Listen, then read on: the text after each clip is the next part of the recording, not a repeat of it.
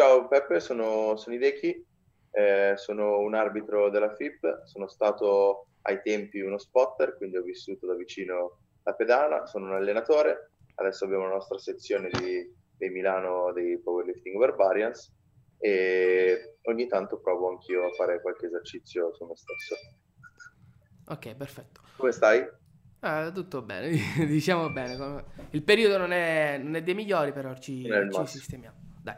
Allora, come hanno visto sicuramente quelli che ci stanno ascoltando dal titolo e dalla miniatura, oggi parliamo della fase, secondo me, una delle fasi più importanti della scheda che molti sottovalutano, soprattutto chi, diciamo, si segue da solo. Sono pienamente d'accordo, come ti avevo accennato io ci ho fatto la tesi, che si conclude tra poco su questo argomento, e anche dagli studi che ho letto di stati diversi dai nostri, ho preso degli studi della Nuova Zelanda e di powerlifting croati, è la parte secondo me più sottovalutata o meno studiata, diciamo, anche per esperienza, è appunto la parte finale che è il taper, che alla fine in realtà è quella che decide se quello che hai fatto prima lo porti in pedana bene o se porti una schifezza, perché non c'è altro modo di dirlo. Sì, diciamo che quello che ti comporta poi anche il livello di stress che hai in gara, in pedana. Sì. Okay. Sì, il livello di fatica che è addosso, che può essere di un tipo muscolare perché hai fatto tanto volume o più nervosa, comunque deve essere abbassato, altrimenti in pedana la prestazione non può essere al top. Poi magari fai comunque dei chili, però non fai quelli che potevi realmente fare. Esatto, quindi penso l'abbiano capito, stiamo parlando della fase di scarico. Sì. Ora... Io la prenderei più alla larga, scusa se sono preciso, perché... Io quando l'ho scritta anche nella tesi mi sono immaginato che dall'altra parte ci fosse una persona che non è detto che sappia cosa sia il powerlifting, figuriamoci una programmazione. Per cui io parlerei più che di scarico di fase di taper, come la intendeva Ado ai tempi quando iniziava il corso, che faceva gli articoli sulle fasi, quindi estensiva, intensiva, taper, no?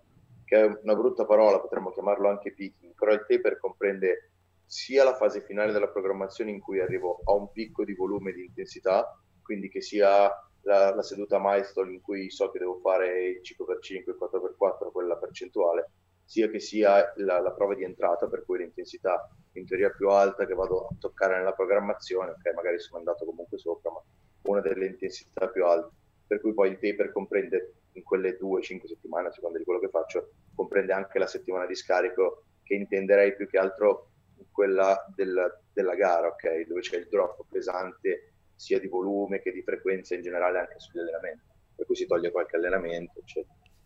Sì, diciamo che io intendevo questa, però l'ho detta in maniera molto più sempliciotta.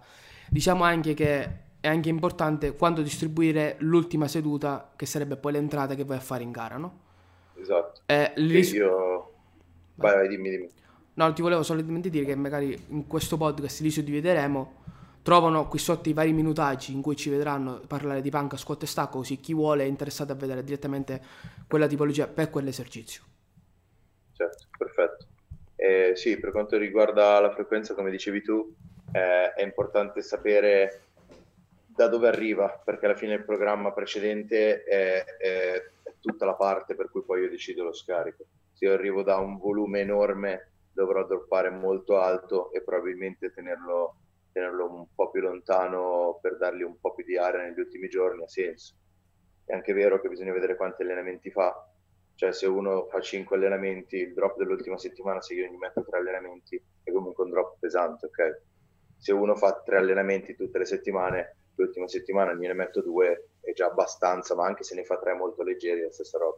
Magari tolgo un po' di frequenza, invece che fare 3 squat ne fai 2 o 1, e sicuramente invece che fare 3 stacchi o 2 ne fai uno solo. Per cui sicuramente il drop poi dipende da uno come si è allenato prima e da che programmazione arriva. Beh, ti faccio una domanda fuori programma che non c'entra granché, però parliamo sempre di scarico. Metti tra la programmazione lineare classica, i vari blocchi, estensiva, intensiva e poi, come dicevi tu, la fase, l'ultima fase che è la taper. E quando tu vai a fare magari una fase dove programmi ad alto volume cercando di correggere gli errori tecnici, quindi... Ci sta secondo te mettere tra le varie sedute la programmazione nel corso delle settimane, magari dopo 3-4 settimane di programma fare uno scarico, siccome stai facendo puro volume, alzi un po' il carico e tagli il volume? Sì, si può fare in entrambi i casi, secondo me. Se tu hai presente le programmazioni che ci sono in giro adesso, che girano un po' haifiane, diciamo, per dire, anche il dente di sega di Gargiulo, quel ciclico di solito a 4 settimane è quello che funziona meglio, 3 è un po' corto, 5 o 6 diventano un po' fuori. Con la 4 secondo me è quella che si capisce meglio. Dopo le 4 settimane ci sta che lo scarico possa essere scendere con le percentuali, tornare su col volume, perché si parla di un ciclico, per dirci un semplice 4 giornate con 4 schemi di ripetizione. Quando finisco l'ultima giornata riprendo la settimana dopo con 5% in più del primo giorno la settimana prima, però in realtà sono sceso di percentuali, per cui lo posso considerare come uno scarico, e anche lì valutando di quanto scendo proporzionato alla settimana prima. Anche come dici tu, secondo me ha senso considerare, per esempio nella barbell squat routine, quando io vado a fare, se è presente come composta, c'è la terza settimana, c'è un 3x3, ha una percentuale più alta delle settimane prima, molto più alta rispetto alle settimane prima, e quello è sostanzialmente uno scarico. Io dalle 10x5, quindi 50 o 40 ripetizioni, vado a farne 9, è un drop del volume abbastanza importante da essere considerato uno scarico, anche se poi vado a farle all'80%.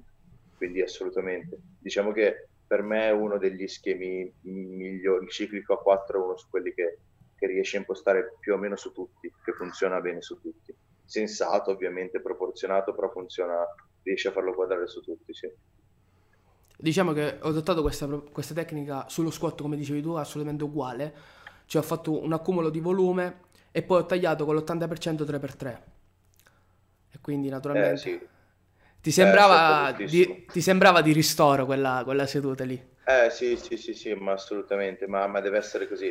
Deve essere così perché così porti sulle percentuali, ma in realtà quell'allenamento lì tu non lo percepisci come faticoso, per cui è molto sensato. Io la vedo molto bene, se 3 settimane sono di un volume importante, la quarta scarichi così, secondo me è una buona programmazione.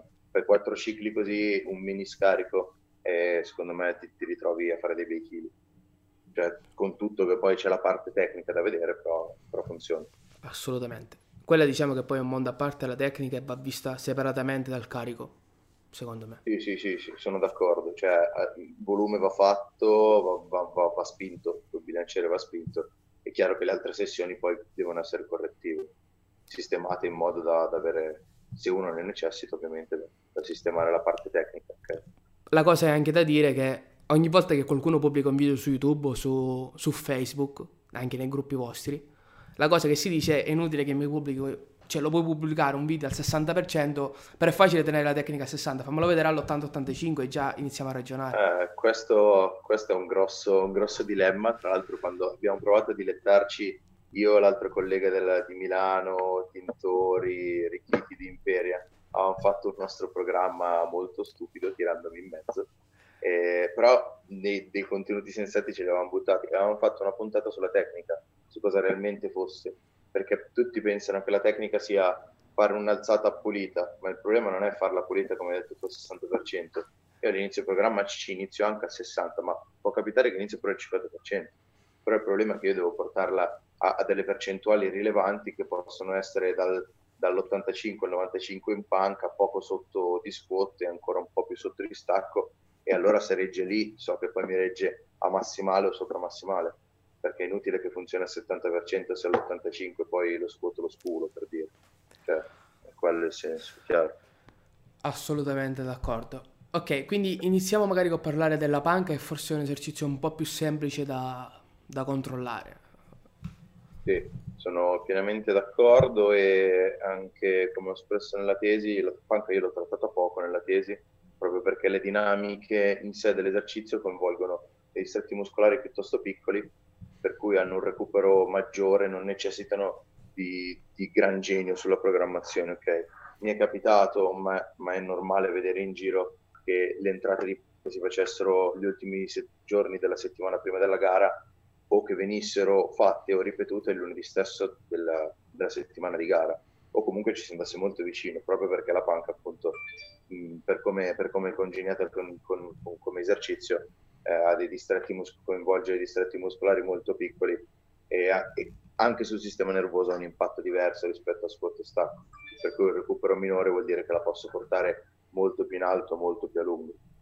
E per cui direi che non c'è molto da dire su un taper della panca, va sensato un po' ai chili che si hanno addosso e alle esecuzioni che uno ha di panca e ai leveraggi che forse contano un po' di più rispetto agli altri, dove conta un po' di più il programma. Lui se uno ha tanto ROM e fa tanta fatica di panca, magari lo tengo un po' più leggero, però è davvero da calcolare, secondo me, tra l'ultima e la penultima settimana, non molto di più. E dopodiché come fare uno scarico, secondo me ci sono tanti modi.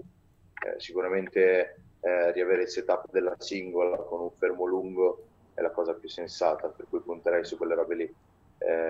Io per esempio utilizzo magari una seduta rigenerante di panca stretta molto leggera, che però ha un buon feeling anche muscolare, ti va a sciogliere un pochino prima della gara, prima di un test. È una panca secondo me che funziona, la utilizzavano su di me ai tempi, anche adesso, e la utilizzo anche sugli altri, funziona abbastanza, ti dà quel minimo di freschezza per poi andare a fare una panca pesante.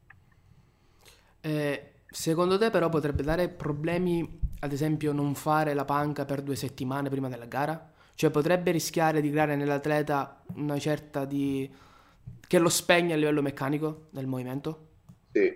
Sì, assolutamente, proprio perché la posso tirare più in alto come volume, come intensità, e più a lungo. Sicuramente sarà quella che ne risente di più dei giorni di fermo. Io posso stare fermo una settimana di stacco, non io in generale, ci mancherebbe, io atleta. Posso stare fermo una settimana di stacco, mettermi sul bilanciere, fare gli stessi chili o magari farli anche meglio perché sono fresco.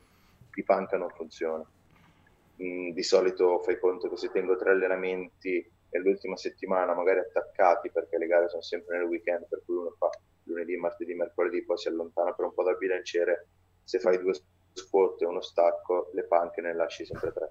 Per cui generalmente si cerca di starci abbastanza vicino, ma anche come percentuali, almeno che uno non ha avuto davvero dei grossi problemi, anche su panche pesanti io non scenderei mai sotto l'75-80%, anche nella settimana di scarico di gara, altrimenti è un feeling troppo diverso. Avere molto meno peso in mano è un feeling diverso.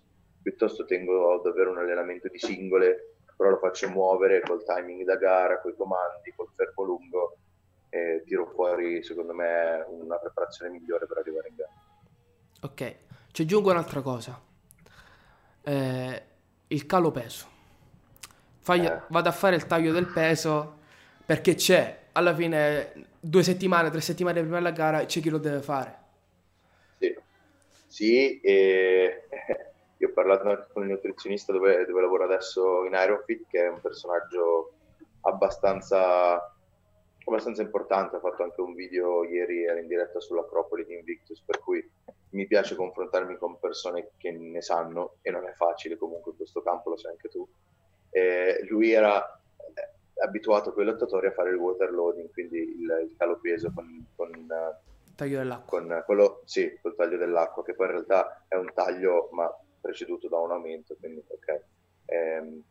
Però diceva anche che giustamente noi abbiamo un po' la sfaticatezza di stare fuori peso e non provare a rientrarci volontariamente, che è un po' vero in alcuni casi. Di solito sugli atleti forti, cioè su quelli che si giocano il podio, questa cosa non è realmente vera, cioè uno sta sopra perché si allena più comodamente, perché magari ha del lavoro da fare, lavora, si allena la sera, ha altro da fare, ma comunque anche solo per composizione corporea stare un paio di chili sopra viene comodo, per cui è più facile stare un po' sopra e sbattersi a fare sta roba l'ultima settimana, quindi lo scarico dei liquidi, piuttosto che dover fare una dieta restrittiva di calorie nelle ultime 3 settimane, perché almeno un mesetto ci vuole per perdere 2 chili senza fare robe complicate, quando in quel mese però io devo arrivare alle percentuali maggiori, per cui poi avrei un contrasto tra quello che devo fare con la dieta e quello che devo fare col bilanciere.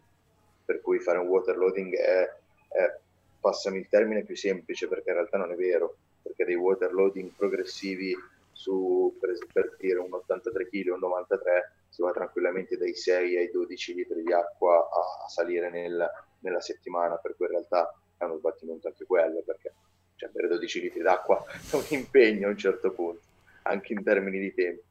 e tolto quello comunque poi devi gestire il sodio e cercare di tenerlo basso gli ultimi giorni zero, devi gestire il volume del cibo che mangi, perché altrimenti lo stomaco si gonfia e trattiene liquidi, così come i carboidrati devi gestirli. Il giorno della pesa stai a dieta, non mangi niente, mangi roba piccola con magari calorie, per cui o magari devi farti delle saune, devi correre intorno al palazzetto perché mancano quei grammi, per cui il water loading sì, cioè se non c'è alternativa si fa.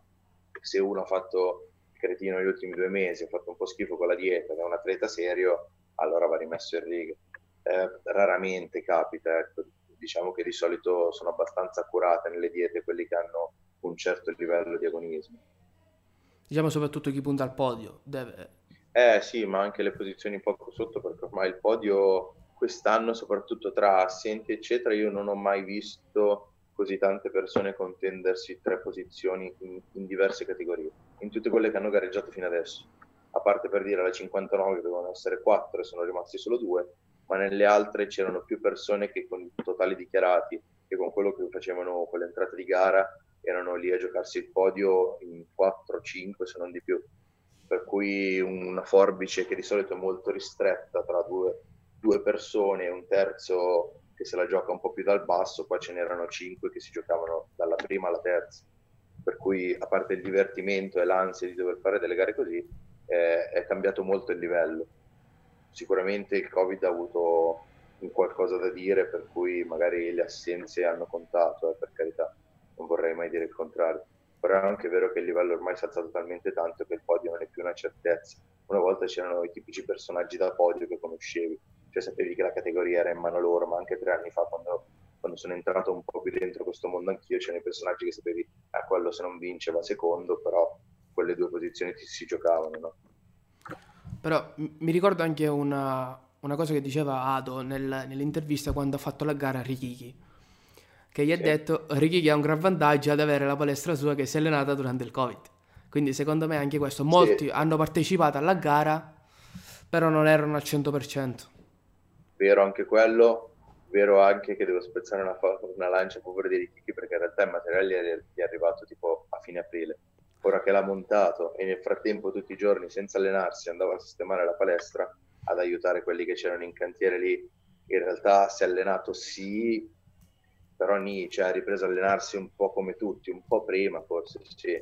Però è anche vero che nel durante, poi quando ha aperto la palestra, perché lui al 18 maggio ha aperto la palestra quando si poteva riaprire, ha iniziato ad avere persone da allenare, e quando sei lì dentro 24 ore, e fidati, te lo dico io, sto provando adesso a stare 3 giorni a lavorare tutto il giorno, avere quelle 2 ore in cui devi mangiare ed allenarti e sbagli a caricare anche di 50 kg perché sei completamente fuso, allenarsi non è così facile, per cui sì, però dalla parte sua poi c'è anche il lavoro, che è una roba, ma così come uno che fa un lavoro pesante, per carità, ci mancherebbe, per cui è vero da una parte ma è vero anche dall'altra che si è impegnato, per cui non mi piace essere troppo di parte, però lo conosco molto bene e devo spenderci delle parole a favore. Siamo arrivati alla panca, diciamo, il calopeso, che poi alla fine, riagganciandomi al calopeso che tu dicevi, parlando nutrizionista, dei lottatori, anche loro hanno il vantaggio di fare la pesata giorni prima. Noi ce l'abbiamo la mattina, quindi... sì, per cui fa tanto. Sì, questa cosa, bravo, mi hai fatto venire in mente di dirlo, perché in realtà tutti pensano che in realtà il calopeso sia difficile, sì, va seguita una tabella ed è difficile. Il problema è azzeccare le tempistiche della pesata e mettersi in forma, perché se io faccio il calopeso e vado a scaldarmi, sono sicuro che faccio 100 kg totali in meno, sicuro. Se io invece faccio un calopeso sensato, devo sapere che devo reintegrare il sodio, il potassio, gli elettroliti, quindi finita la pesa inizio a sgorgare giù Gatorade, sali, quello che voglio, a mangiare salato, a cercare di mettere qualcosa nello stomaco, probabilmente sono a digiuno, per cui in realtà secondo me, dalla mia parte, io vedo sempre che gli atleti la parte difficile è dopo, perché devono tra bere e mangiare, e hai quell'ora e mezza per pesarti, mezz'ora dopo magari sei nel primo gruppo, inizia la gara, quella roba lì è forse più complicata che non stare a casa e dover bere 12 litri d'acqua, quello sicuramente, e poi vai ad incidere sulle alzate, cioè se io non ho ricaricato giusto in quella giornata lì, le sento tanto, quindi inizio la gara già male, poi inizia a essere un declino finché non finisce. Poi diciamo anche che il calopeso, oltre che fisicamente, psicologicamente, a me personalmente ad esempio distrugge, e vedo molti atleti che poi arrivato alla fine settimana, che come sappiamo ne stiamo parlando in questo podcast, una fase importante della programmazione, perché è quello che ti prepara alla gara, poi sei più concentrato allo scalo del peso che invece a quello che deve essere l'allenamento vero e puro. Sì, c'è una componente psicologica secondo me che non è da sottovalutare. Io la tesi l'ho bypassata un pochino perché secondo me è una roba che è facilmente fraintendibile, però l'ho fatta passare un pochino anche se in sordina. Quando io faccio uno scarico l'ultima settimana e decido quanti giorni si deve allenare, ci metto dentro anche che so che se lui sta lontano un tot di giorni dal bilanciere, sto parlando di un atleta, ma in realtà anche una persona appassionata che ha deciso di gareggiare, non costretto ovviamente, che ha deciso di gareggiare, lo tieni lontano dal bilanciere. Negli studi parlavano di essere affamati, no? Che è normale, cioè io ho voglia di spingere, arrivo in pedana che non ho toccato il bilanciere per 3 giorni e ho voglia di spingere. Se io in quei 3 giorni che mi sono fermato stavo male, dovevo andare dal fisioterapista, dovevo farmi massaggiare, dovevo andare dall'osteopata, dovevo fare lo scarico liquido, in gara forse non ci arrivo più con tutta questa voglia. Per cui se uno fa tutto giusto, il mercoledì finisce, il sabato arriva in gara che vuole allenarsi, cioè vuole spingere. Per cui questa componente qua secondo me non è da sottovalutare. Se lo scarico liquido diventa davvero importante, il venerdì io devo stare a digiuno o 0 carbo, 0 sale, cioè 12 litri d'acqua da bere, e il sabato devo gestirla bene, altrimenti arrivo in pedana che non ci voglio. Ti ho detto proprio fuori dalle righe, non ci voglio. Assolutamente, sono assolutamente d'accordo con te, e infatti io evito il più assoluto di ridurmi alla fine della preparazione, comunque devo entrare in gara ancora a cercare di arrivare nel peso, perché io prendo peso subito, tipo io mi sono fermato un mesetto e ho preso 4 kg, tipo una cosa del genere. Io forse 8 ho preso. Quarantena, quindi... Tu gareggi in meno 83? 93. 93? Sì. E sei 1,70? 7. Ok, quindi diciamo la tua categoria. Diciamo che la mia categoria, diciamo che la riempo male. Faccio il coach più che l'atleta, ok? Per cui in realtà mi adagio su questa cosa, nel senso che il 93 ci sto comodo, sperando di starci comodo anche quest'anno, perché mi laureo il giorno prima della gara, per cui... Non geniale, però... Se parliamo di stress tu ne accumulerai un bel po'. Sì. E di solito mi gonfio quando mi stresso, però vediamo. Ok, passiamo allo squat. Sì. Squat alzata tecnicamente un po' più particolare, meno intuitiva secondo me. Sì, sicuramente meno intuitiva per 2 motivi. Rispetto per esempio allo stacco, le alzate sono 3, l'esempio facile è lo stacco, il peso ce l'ho per terra, l'altro ce l'ho in spalla, per cui già quando stacco il bilanciere il fisico la prima cosa che pensa è andare in protezione, perché ho un bilanciere addosso, io dovrei stare rilassato e comodo, giustamente mi irrigidisco perché mi pesa, no? Per cui già quella roba lì, secondo me, facendo conto che il taper è il momento della specificità, che lo squat bisogna puntare su 2 robe, almeno di non avere alzate davvero particolari che ne esistono, quindi per esempio alzate che assomigliano al gear, discese molto lente, che non sono della mia scuola in generale, però mi è capitato di doverle allenare. Se io uno squat lo faccio bene, mi appoggio e spingo, per cui c'è un tempo di appoggio che è abbastanza importante, un'inerzia in discesa, insomma. Per cui le cose su cui devo puntare è sicuramente alzata da gara e però ritmo. Quindi sicuramente sullo squat non mi piace mettere delle singole nelle ultime settimane, non troppe. Sicuramente una sessione in cui sto vicino al peso dell'entrata, a quello che devo fare, me li metto addosso, c'è, però dal 3, 4, 5 singole a quel peso, però l'altra seduta, soprattutto nell'ultima settimana di scarico, appunto quella di gara, doppio, triple, mi devono dare un po' di, come dice sempre Erba, un po' di groove, no? Un po' di ritmo, perché se non ho quell'appoggio lì, poi diventa dura fare qualche chilo in più, anche se addosso io li sento leggeri, ho scaricato bene, ma non c'ho l'appoggio, arrivo giù e mi scompongo, oppure l'alzata è alta, insomma ce ne sono un po', per cui questa roba qua io ultimamente con tutti quelli che mi sono capitati faccio l'esempio sempre dei 2 più forti, perché come ho detto anche nella mia tesi è inutile prendere un articolo su di me che faccio 450 di totale, per dire, cioè bisogna prendere il taper, si vede se è buono e se la programmazione prima è stata buona, se lo faccio sono forte. Uno scarso posso anche non scaricare, lo porto in gara e va bene lo stesso, prende anche dei chili. Per cui faccio sempre l'esempio di Benincasa del junior meno 74, di De Carlo che ha fatto l'83, che ha avuto un po' di casini con la programmazione, e sono comunque riuscito a portarlo in gara a fare gli stessi chili suoi che aveva fatto a casa, che non è scontato perché li ha fatti con 3 kg in più di BV, e quindi vuol dire che qualcosa ci ha azzeccato. Di solito sullo squat, ripeto, ultimamente sto tenendo il volume un po' più alto, quindi questa roba del ritmo la porto anche nelle ultime settimane, cioè le mie milestone sono 5x5 all'80 o 85, o 4x4 all'85 o 3x3 al 90, per cui poi una sessione così a volume, la sessione a singolo in cui ci si butta l'entrata e in cui si sta molto vicini ai chili dell'entrata, e 1/2 a seconda di quanti squat fanno, sessioni tecniche molto, molto scarne, quindi con poco volume e in cui si punta solo su correggere quella roba lì, che potessero essere i pin, squat scarpa piatta pin o fermo in buca, insomma, quello che più ritieni opportuno sull'atleta.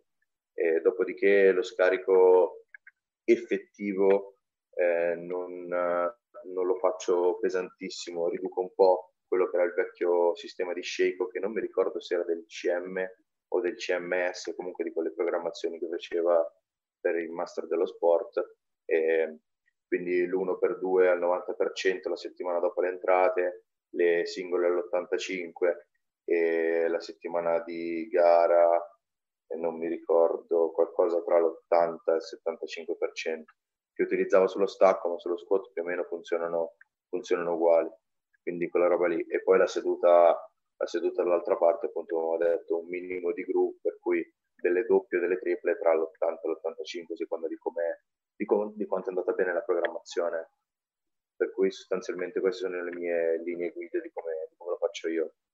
Ti sto dicendo una cosa sullo squat, perché l'ultimo podcast che ho fatto l'ho fatto con Carlos Rodriguez, non so se sai chi è. Sì, lo conosco. Che ha vinto l'AME 905, ha fatto record di squat, e lui ha uno squat molto particolare, secondo me costruito bene su di lui, che non funziona su tutti, perché è uno squat molto lento, va lui a caricare, ma non è facile tenere quella tensione con quei chili addosso. Vero, infatti prima l'avevo detto, mi ero immaginato sia lui che per esempio Calabrese, che sono le eccezioni che funzionano. Calabrese ha un levoraggio pessimo per lo squat e ha trovato un modo di arrivare più carico, per cui fa uno squat molto lento, carica molto dietro, poi di gamba ne ha, perché sennò non farebbe 3,50 di stacco. Per cui queste ci sono le eccezioni, vanno gestite sicuramente in maniera diversa. Forse su di loro la singola ha molto più senso che non del group, perché non ne hanno bisogno, cioè non ce l'hanno nell'alzata, per cui terrei più una roba simile allo stacco, anche con percentuali simili a quelle che utilizzi uno stacco, leggermente più basse. Non sarebbe un male, perché è uno squat che è molto più faticato sia dal punto di vista muscolare sia dal punto di vista nervoso, cioè è chiaro che se sto sotto tensione mi appoggio e spingo, sto 2 secondi, un'alzata così ne occupa già 4, e quindi cioè, inizia a essere anche più complicata per il sistema nervoso da scaricare. È chiaro che questi però sono quei casi particolari per cui deve essere sveglio l'allenatore, in questo caso Gargiulo da una parte e Carlos assieme a Valerio dall'altra, ad azzeccare questa roba qua, ok? Assolutamente d'accordo con te, era questo proprio, perché poi ogni cosa va gestita in base alla propria alzata, non puoi prendere, copiare o fare linee generali su tutto. Parlando invece dello stacco, qui diciamo che è un po' più pesantuccia la cosa. Sì, allora sicuramente va considerato che lo stacco va analizzato che tipo di stacco è, per cui l'approccio sul regolare è diverso dal sumo. Se io metto una persona sumo è perché ha un miglior leveraggio del regular, per cui sicuramente potrà sopportare un volume maggiore e anche lo scarico sarà leggermente maggiore. Sul regular, anche avessi un buon leveraggio, comunque fatica sulla catena cinetica posteriore, che poi mi serve anche per lo squat, per cui a fine gara arrivo che ho fatto squat con la stessa catena cinetica di muscoli, e poi vado a fare stacco, è un po' più sollecitata del sumo per semplice biomeccanica di come mi metto a leveraggio, per cui sul sumo magari lavoro un po' più sulla gamba e recupero un po' meglio rispetto al regular, che mi pesa dietro alla fine. per cui bisogna sicuramente distanziare queste due cose qua. Bisogna anche distanziare che chili si ha, cioè nello stacco i chili, quando uno inizia a essere tanto forte, c'è un grosso distacco, ma anche semplicemente, parlavamo prima di Calabrese, senza andare a prendere i miei, con 2,50-2,60 di squat si porta a 3,50 di stacco, per cui a fare conti delle percentuali ha sempre in mano almeno 300 kg sullo stacco, anche a lavorare con percentuali relativamente basse dello squat, per cui bisogna fare anche questo carico qua, che poi sull'impatto che ha sul sistema nervoso è più alto, perché i kg in termini assoluti sono più alti, per cui sicuramente questa roba qua, secondo me quella roba lì di Sheiko prima funzionava molto, sicuramente va allungata di più, almeno di una settimana, quindi a meno 3 di solito l'entrata di stacco ci sta abbastanza bene, a meno che uno davvero non è all'inizio alle prime armi, e dopodiché, a differenza dello squat, le singole sono molto più sensate sullo stacco, sono quello che devo fare, è inutile che faccio delle doppie o delle triple con un gruppo, un ritmo che non mi serve, perché il ritmo ce l'ho da terra, quindi piuttosto faccio un po' più di singole, ma sto appunto sull'alzata singola, perché è quella che poi devo fare in gara. Tant'è che sinceramente le ultime settimane, dopo l'entrata almeno di sessioni leggermente più a volume, correttive, come possono essere tipo un tot di rep, ma molto basse, ma giusto per dare aria, le altre io di solito le lascio abbastanza singole, tutte fino alla settimana di gara. Per esempio di solito l'ultima settimana di gara, una cosa magari un po' particolare, ma che utilizziamo sia io per esempio sia Erba, ma non siamo gli unici nella parte di Parma dei Barbarians a utilizzare questa roba qua. L'ultima settimana fai un solo stacco e fai delle singole molto basse, tra il 60 e il 70% in rari casi, a seconda che sia regular o sumo, e questo perché, mi ricordo che l'ho specificato anche nella tesi, perché vista da fuori, se uno ti scrive uno per 6 serie al 60% alla settimana di gara, perché è una roba particolare, no? Però in realtà ha molto senso, perché lo stacco giova molto della freschezza che hai addosso, però è anche vero che c'è un setup, non essendoci un caricamento, che è praticamente da zero, per cui io devo trovare la posizione, sapermi agganciare, allungare, per cui anche col 60% in realtà quell'allenamento lì è un buon ripasso motorio, di controllo motorio, di pattern motorio, per cui io poi allo stacco mi riporto le sensazioni buone con più chili. È chiaro che devo aver lavorato bene, quei più chili li devo trattarli allo stesso modo, però piuttosto che accumulare fatica su un tot di ripetizioni o troppo volume nella settimana di scarico della gara, non ha molto senso. Invece così il ripasso è poco allenante, perché uno per 60% è poco allenante, però è allenante dal punto di vista del controllo motorio, okay? Di come devo posizionarmi, eccetera. Per cui questa roba qua, secondo me, è un buon drop pesante di stacco, e arrivi davvero fresco in gara. Per ora non ci ho cannato con nessuno a utilizzarlo, arrivano tutti davvero freschi. Cioè è una roba proprio che funziona tanto, secondo me. Perché di solito la cosa che si vede è la settimana stessa le gare, come dicevi la panca, una settimana e mezzo lo squat, e 2 settimane si danno di solito allo stacco.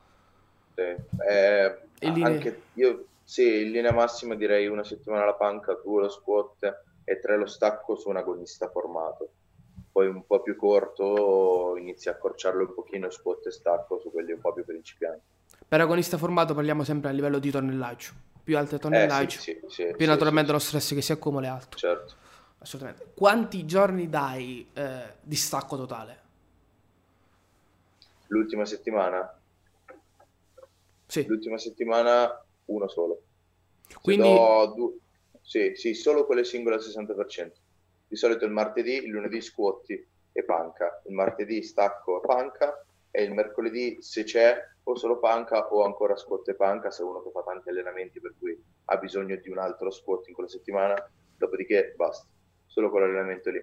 E dovesse essere davvero uno forte di stacco, probabilmente si fa 3 stacchi, anche di cui uno molto leggero, più magari uno stacco rumeno, quindi volendo 4 stacchi a settimana, è possibile che anche la settimana prima tolga uno stacco. Per cui da 3 la settimana prima ne fa 2 e la settimana di gara ne fa uno solo. Di solito mi dicevano che davano 2-3 giorni di stacco totale dalla gara, cioè la gara ce l'ho sabato, venerdì, giovedì, sì, mi riposo, sì, e mettevano per esempio... io uno in più, da martedì a sabato, Ok, e di solito mettevano la panca il lunedì, e lo squat il lunedì magari, la panca il mercoledì, lo stacco se lo facevano la settimana prima. Così è troppo lontano per me. Cioè il motivo di quell'1 per 6 al 60% per dire questo, che poi sia 65 quello. Cioè non posso tenere troppo lontano. È vero che lo stacco beneficia della freschezza, ma è anche vero che un movimento se lo perdo. Cioè io non vado da una settimana a giocare a basket, perché in realtà gioco a basket. Se la prima volta che tiro, se arrivo al ferro, sono felice. Okay, però non mi serve un allenamento, mi serve fare quei 10 tiri per riprendere un po' il movimento.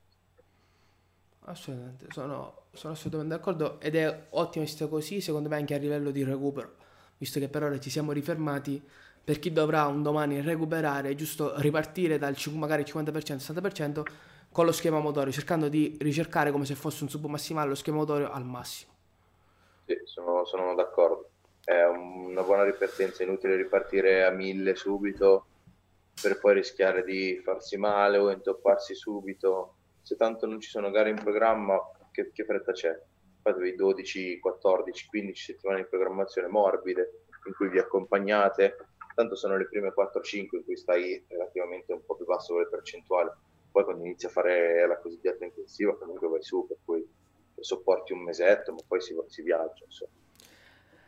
Un'altra cosa che secondo me è anche interessante è, finita la gara, sabato c'è la gara, dopo quanto tempo fai riprendere l'atleta?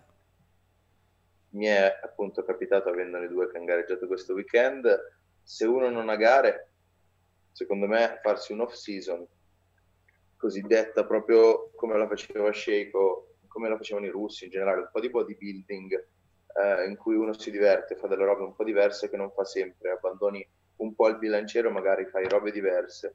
Per esempio io ho uno dato da fare del front che non faceva spessissimo, gli ho fatto riprendere, faceva calisthenics prima, gli ho fatto riprendere dei lavori di planche, di front lever, di stand push up, quelle robe lì che non fa mai.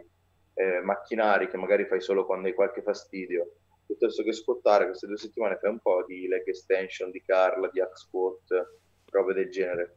È chiaro che uno che è caro la gara di turno, che ha 7-8 gare all'anno, tra gear e row, negli anni in cui, cioè, chiaramente non in questo, negli anni in cui funzionano, finita la gara si prende magari 2 o 3 giorni ampli senza allenarsi, in modo da allontanarsi un pochino, poi magari riprende la settimana con qualche giorno in meno, invece che 5 allenamenti 3, invece che 4, 3, però poi la programmazione è già scritta da lì, perché c'hai 10 settimane, se ne perdi una, 9 diventa diverso da 10, per cui bisogna valutare quella roba lì. È chiaro che se uno non ha queste date prestabilite e c'hai più tempo, svagarlo non fa male. Secondo me lasciare proprio delle varianti che non hai mai fatto, magari ci trovi fuori qualcosa che non pensavi di trovarci fuori. Che ne so, all'altro ho dato del deficit sumo, che faceva quando faceva regular, è passato al sumo, magari ci vedo qualcosa di correttivo di buono e glielo tieni per la programmazione. Sono assolutamente d'accordo con te, è quello che ho fatto io. Mi sono buttato in una fase di off season, cercando, sai che cosa, di correggere i punti deboli. Nello stacco, per esempio, la prima cosa a cedere da me è il dorso, perché è un dorso carente. Allora sto facendo esercizi chiamati di muscolazione. Sì, per lavorare, bravo. Era la definizione di Sheiko. Secondo me in ottica powerlifting, anche se devi fare gare, è ottimo, perché dare sempre lo stesso stimolo al muscolo poi rischi di rendere sia monotono l'allenamento che anche il muscolo. È giusto dare varianti. Uno che ha il quadricipite più debole si mette una bella programmazione di 4-5 settimane con front, potrebbe straiutarlo poi in linea generale. Non si sa e non si ha chissà quale transfer, però sai, avere un muscolo più grosso, più forte, aiuta sicuro. No, assolutamente. Non va esasperata questa cosa, ma il muscolo serve per spingere. Se non c'è muscolo, ed è chiaro che uno che è davvero un agonista ed è stallato un po' anche sulla parte muscolare, perché è tanto tempo che fa la stessa roba, magari fa sempre le stesse varianti o fa sempre lavoro per bilanciere, fa poco altro, magari si allena a casa. Ce ne sono parecchi, dare uno stimolo diverso cambia tanto. Mi ricordo sempre Ado che fa l'esempio ai corsi, per esempio, che dice: io avevo l'amico che faceva palestra, poi è andato a fare jiu-jitsu, è diventato più grosso. Non è una cavolata, molto semplicemente nella fisiologia di base degli stimoli diversi, che possono essere prettamente sforzo muscolare, quindi da palestra rompo le fibre, si ricompongono, ma c'è anche una parte neuronale che non è detto che dipenda solo dal bilanciere, ma c'è una parte che deriva dal controllo motorio, quindi dal lavoro che ho di imparare un nuovo gesto, per cui tante volte fa anche l'esempio di Carola, che è forte, ma è forte tra le altre cose ed è un gradino sopra gli altri perché arrivava dalla ginnastica, ok? Per cui io ho allenato un ginnasta, lo alleno tuttora, un mio amico, un ginnasta di Serie A, per cui uno che ha una muscolazione addosso pesante e oltre ad avere un buon sistema nervoso apprende molto più in fretta di uno che inizia da zero. Cioè iniziava da zero, ha fatto 200 di stacco, non lo trovi dappertutto, quando facciamo i corsi non trovi tutti che li metti lì, li imposti bene, fanno 200.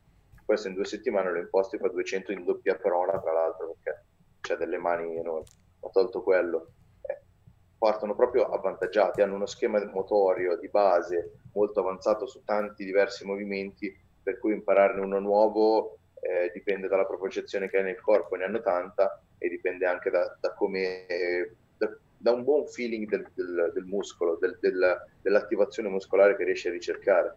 Per esempio io trovo persone a volte ai corsi che non sanno attivare il dorso, magari ti vuoi far attivare il dorso nella panca o nello stacco per farli tirare un pochino, per trazionare il bilanciere, e non sono capaci. Cioè invece quando ti trovi queste persone qua che hanno un passato motorio, un bagaglio motorio molto grosso, è molto facile che tu gli dici tira il dorso, loro lo sanno fare, che sembra una roba scontata, ma in realtà non lo è così tanto sulla popolazione che ti trovi in giro.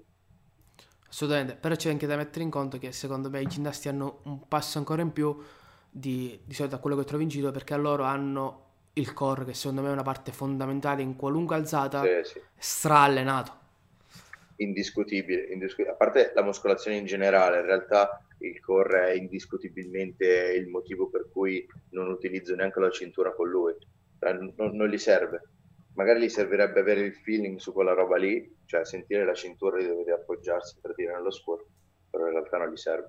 Sono davvero forti, ma in generale se tu prendi uno di Serie A, ripeto il mio, non ha delle carenze, e mi ricordo in quarantena è stato impressionante perché è uno che si allena 6-7 volte a settimana, un tot di ore, dalle 3 alle 5, per cui cioè, fanno un tipo di lavoro, dei volumi di lavoro che fatti anche su uno che fa bilanciere tutto il giorno ed è davvero forte, si gioca al podio, non so se li reggerebbe. E è venuto da me in quarantena perché non aveva, poco dopo la fine della quarantena, perché non aveva da andare in palestra ad allenarsi, fatto 4 cavolate 4 settimane, ma una roba, ti giuro, davvero basilare, cioè molto autoregolata, estensiva, roba lenta, quelle cavolate lì, che un po' si guarda allo specchio, a me sembrava più grosso, ma io non ho mai avuto un petto, un braccio così grosso, ma non ha fatto robe, lavorava con 60-70 kg di squat e 80-90 di panca, perché giustamente erano lavori lenti a percentuali basse e autoregolati. Dopo 4 settimane ha sparato 200 di stacco, di squat faceva 120, robe del genere, cioè non c'era un massimale, progrediva di settimana in settimana, ti giuro i volumi erano così, ma è uno che 10 anni che fa dei volumi di lavoro che noi ci sogniamo, io personalmente conoscendoli me li sogno, eppure facendo delle robe un po' più leggere, altre robe cresciute, per cui poi quando Ado dice questa roba qua io non posso che confermare, anche togliendo la fisiologia da parte, solo in atto pratico è così, cioè fare robe diverse serve. Podcast per la disponibilità. Grazie a te per l'invito, è stato un piacere, è sempre bello parlare con chi ha voglia di espandere un po' il movimento, insomma. Soprattutto perché su Spotify non ce l'aveva messo nessuno, c'era quello straniero che non mi ricordo mai, l'ho anche ascoltato, che aveva il podcast su Spotify. King of the Lift? Sì, bravo, sì, che anche lì mi ricordo la puntata di Carola. Sì, ora qualcuno sta facendo qualche podcast in più, però ancora non ce n'è tantissimi sul PL. No, più che altro poi dipende sempre chi li fa e c'è un po' da mangiare dalla sua parte, per cui... compreso me, cioè io avrei detto qualcosa che sicuramente qualcun altro non è d'accordo. Vabbè, è normale, ognuno poi ci mette, diciamo, la sua impronta su quello che fa. Ed è bello così perché il mondo è vario, se no se ci fosse un preparatore più forte di tutti ci facciamo seguire da lui e diventeremmo i migliori. Quello che dico io anche col preparatore è di avere un certo feeling. Perché sì, può essere più brava al mondo, però se tu non ti trovi non fai nulla. Sì, sì, sì, ma io sono, ti ripeto, l'esempio è Tintori, perché sono andato tante volte da lui e di squadra fanno delle cene, delle serate, però anch'io con i miei questo weekend è venuto su dalla Calabria, è stato a casa mia, non è il primo, non sarà l'ultimo, però tanti poi, per me è la gara, poi usciamo a cena, al mattino dopo viene a vedere l'altro atleta, mi dà una mano, cioè è più una famiglia che una gara, ma così con quelli che vedo tutti i giorni che sono miei, ma anche con quelli che sono atleti di altri, ma che comunque vedi tutti i giorni, cioè, per cui io la vedo così. Se uno poi si lega difficilmente poi funziona male, a meno che tu davvero non sia un preparatore, per cui funziona bene, ma perché funziona tutto il contesto anche al di fuori dell'allenamento. Sono assolutamente d'accordo con te. Dai, ti lascio i tuoi impegni. Grazie mille. Grazie. Ciao. A te, una buona giornata e buon lavoro. Grazie in questa classe. Grazie. Ciao.